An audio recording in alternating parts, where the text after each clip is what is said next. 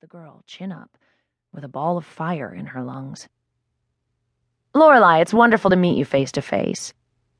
I looked at the woman who's spoken and take her offered hand to shake. Her hair is blonde and glossy, perfect makeup, perfect clothes, perfectly expressionless.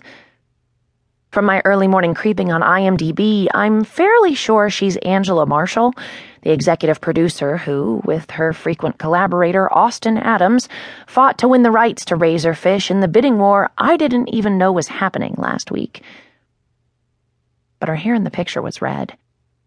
My eyes shoot to the woman on her left, but she has soft brown skin, black hair, and enormous brown eyes. Definitely not Angela Marshall. The only person I've seen frequently in magazines and photos is Austin, but there isn't another man besides Benny in the room. Please, call me Lola. It's nice to meet you. I let the question hang because in normal situations, I think this is where the names are exchanged. Instead, the handshake goes on forever, and now I don't know where to direct my effusive gratitude. Why isn't anyone introducing themselves? Am I expected to know every name here? Releasing my hand, the woman finally says, Angela Marshall. I sense that it was some sort of test. So good to meet you, I say again. I can't believe. My thought ends there, and they all watch me, waiting to hear what I'm going to say.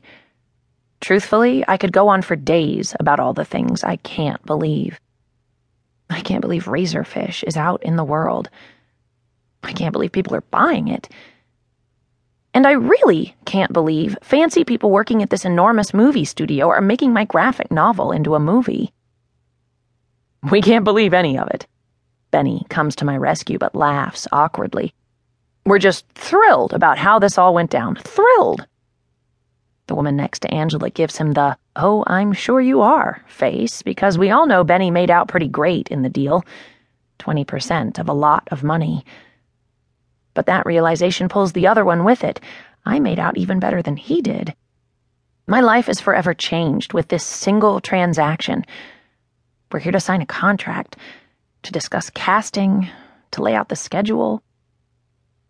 The panel shows the girl waking up with a start as a steel rod is shoved into her backbone. I hold my hand out to the other woman.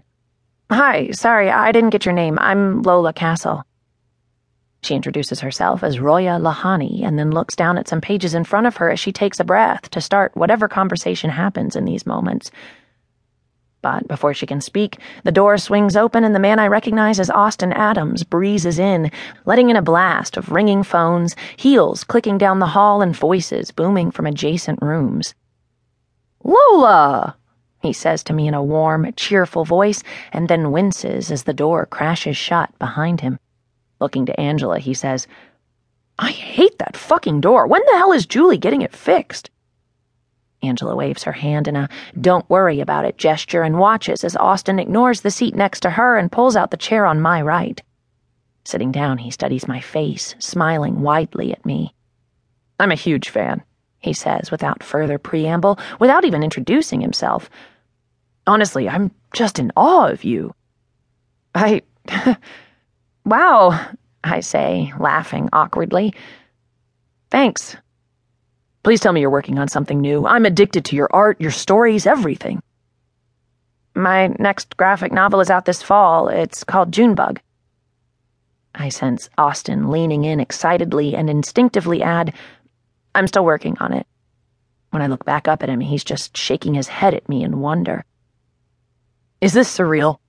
His eyes turn up warmly as his smile softens.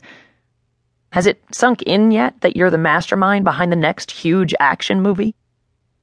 This line, in this situation where I worry I'm going to hear a lot of empty praise, would normally make me hold my breath in order to tamp down a skeptical reaction. But despite being a big shot producer and director, Austin already seems so genuine. He's good looking, but totally disheveled. His reddish blonde hair looks finger combed. He's unshaven, in jeans, and wearing a button down shirt that he's misaligned, leaving it longer at the hem on the right side than the left.